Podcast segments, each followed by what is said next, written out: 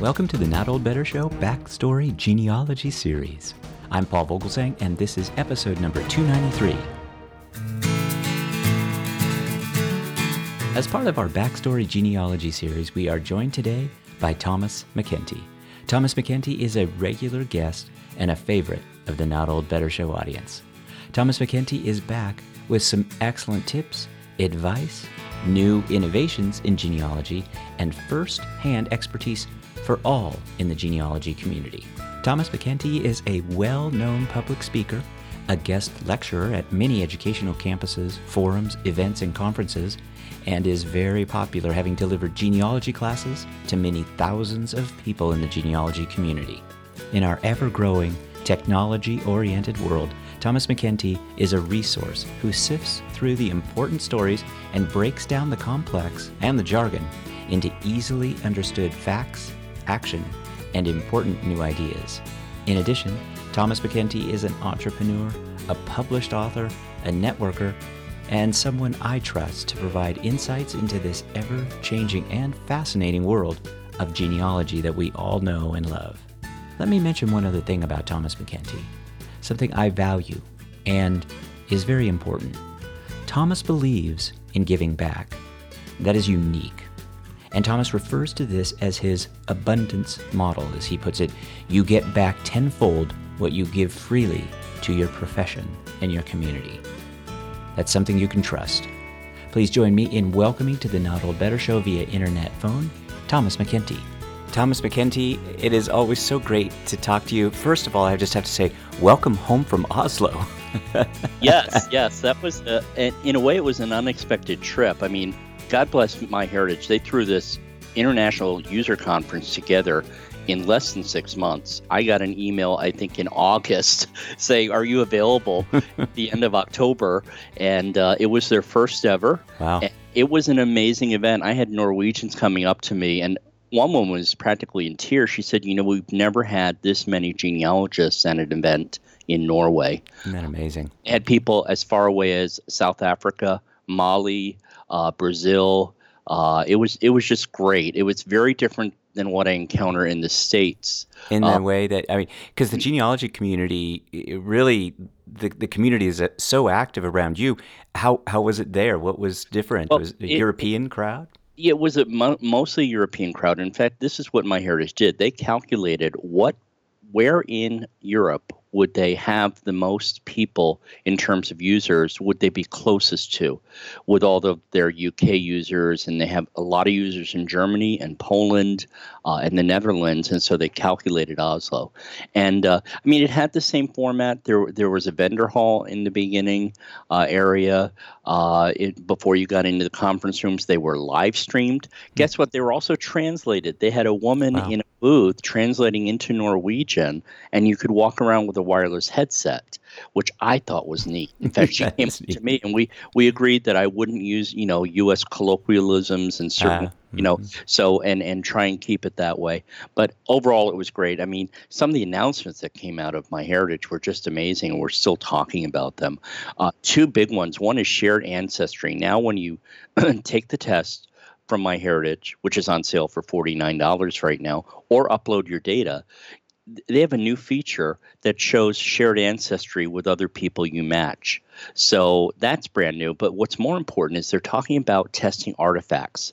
We're talking about hairbrushes, dentures, uh, with your you know dead ancestors' DNA, uh, envelope stamps.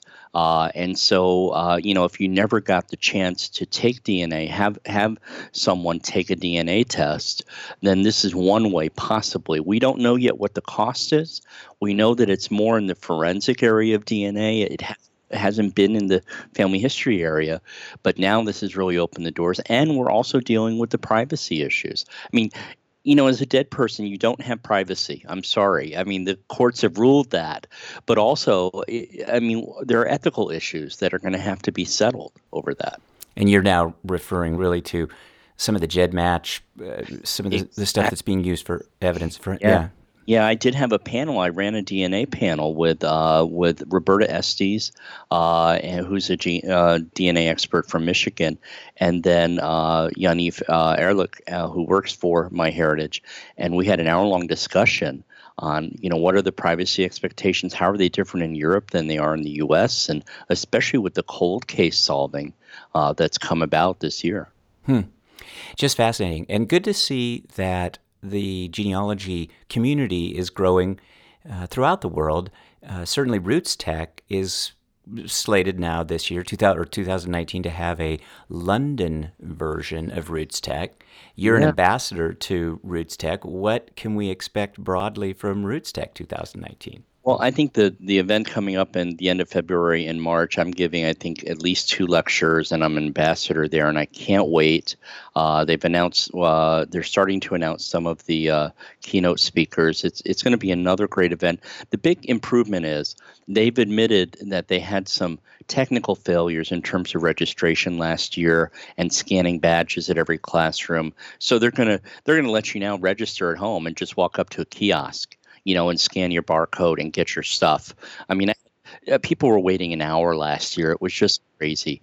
Uh, so that's what I love about Roots Tech and Family Search. They're always seeking to improve. They're always seeking input, and they take that input seriously. So they're going to transfer that over to a, a London event uh, and I believe it's uh, is it October or November? I can't remember when. All I know is that I have a conflict. I'm speaking in of all places, Roswell, New Mexico. Uh, so I think the aliens, the land of aliens. lecture, you know, we always say that did my ancestor just drop out of the sky?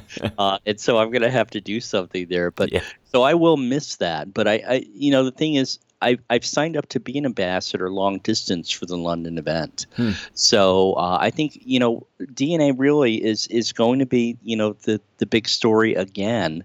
But I think this time in, in the February March event in Salt Lake City, we're, I'm already seeing more and more privacy pop up in lecture topics.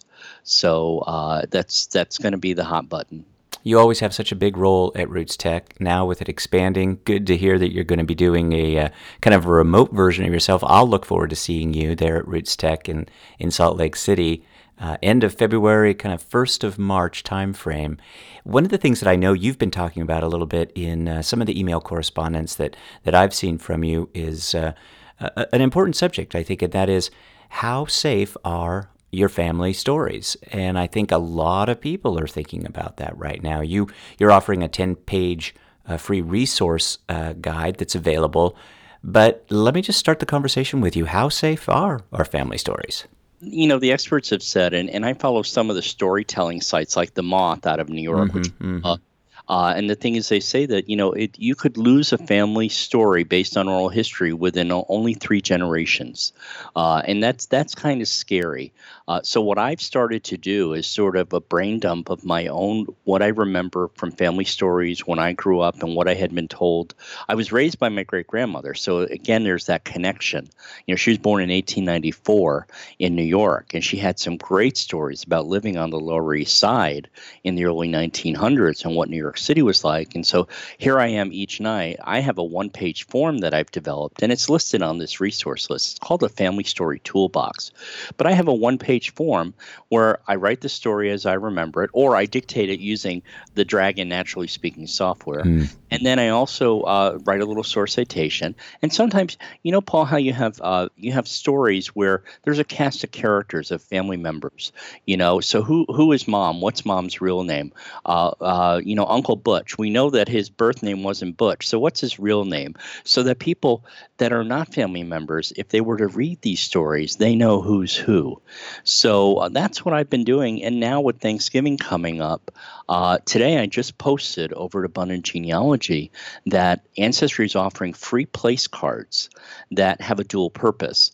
Uh, you write the guest name on one side, but on the other side is a conversation starter. Uh, and so there are 10 of them.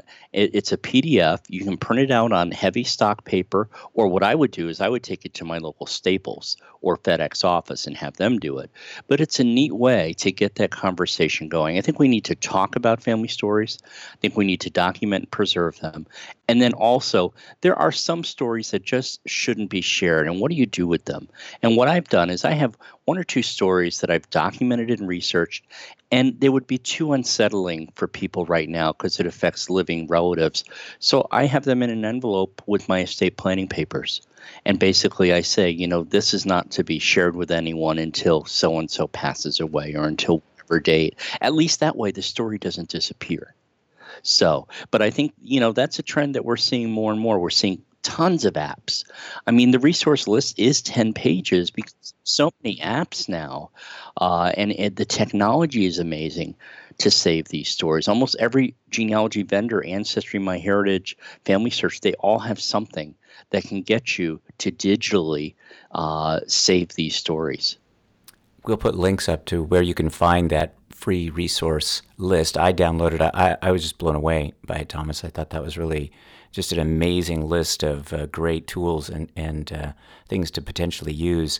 You mentioned Dragon dictation software. I know that's a favorite of yours. We've talked a little bit about it uh, previously. It seems to only be getting better. What are some of the new tools and technology that uh, you're seeing? And, and you know what? I, I also want to call attention to uh, to my listeners and, and make sure to tell them about your daily briefing, and because I, I, think that is really a cool. Uh, yeah, very smart. Uh, well, it, it, flows into this technology topic. Mm-hmm. Let's work off of Dragon. Dragon is voice activated. More and more people are using voice activation. That's the new hot technology. Siri, and and also uh, is uh, you know is you know uh, things like Alexa you know alexa the amazon echo that's their version of siri. I mean that that whole product line the echo dot the echo spot which is with the with the video i have an echo tower here. It's got a great subwoofer for music but you know what? I just say alexa what's the temperature right now in chicago or very often I can't figure out my time zones. I have a call later today with someone in London. And so I'd say, What time is it now in London?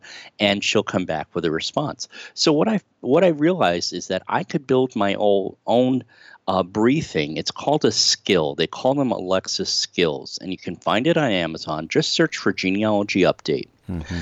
And if you have any Alexa driven device, basically you just say, Alexa, genealogy update, and you'll hear my golden voice every Monday through Friday, basically updating you on what's going on in genealogy and maybe what the sales are, et cetera. So I stumbled upon this. And so in a way, it's, it's sort of like the podcasting you're doing, mm. but it's in small snips and it's treated more like a news briefing. Uh, and the thing is, anyone can do it. I think it's great. You know, you could do one for your family history if you wanted to, except that it would be open access. You have to realize that. I mean, anyone mm-hmm. can download this, so I wouldn't do private information. Uh, but it, it's really, in, uh, you know, and I do it every day, Monday through Friday. Uh, also, I have show notes because I have a lot of my followers are hearing impaired. Uh, and they said, you know, we would love to get this information, but we can't listen to an Amazon Echo. Uh, and there's also, if you don't have an Amazon device, every day I have a little mini player in there. It will play the MP4 file. You hmm. just your speaker. So again, I think this is we're going to see more and more of this it's going to creep into genealogy. It's uh, in terms of, you know, we're going to be able to voice activate and stand in front of a gravestone, and you're going to be able to input that gravestone data either visually or you can speak it right into Find a Grave or Billion Graves.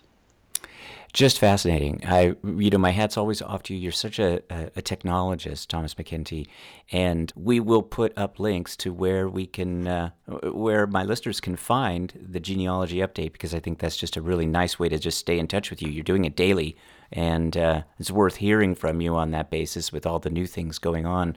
I think one of the other interesting new things that you've you've done is the both genealogy bargains website and then DNA bargains websites uh, are really poised now to talk a little bit about this holiday gift guide.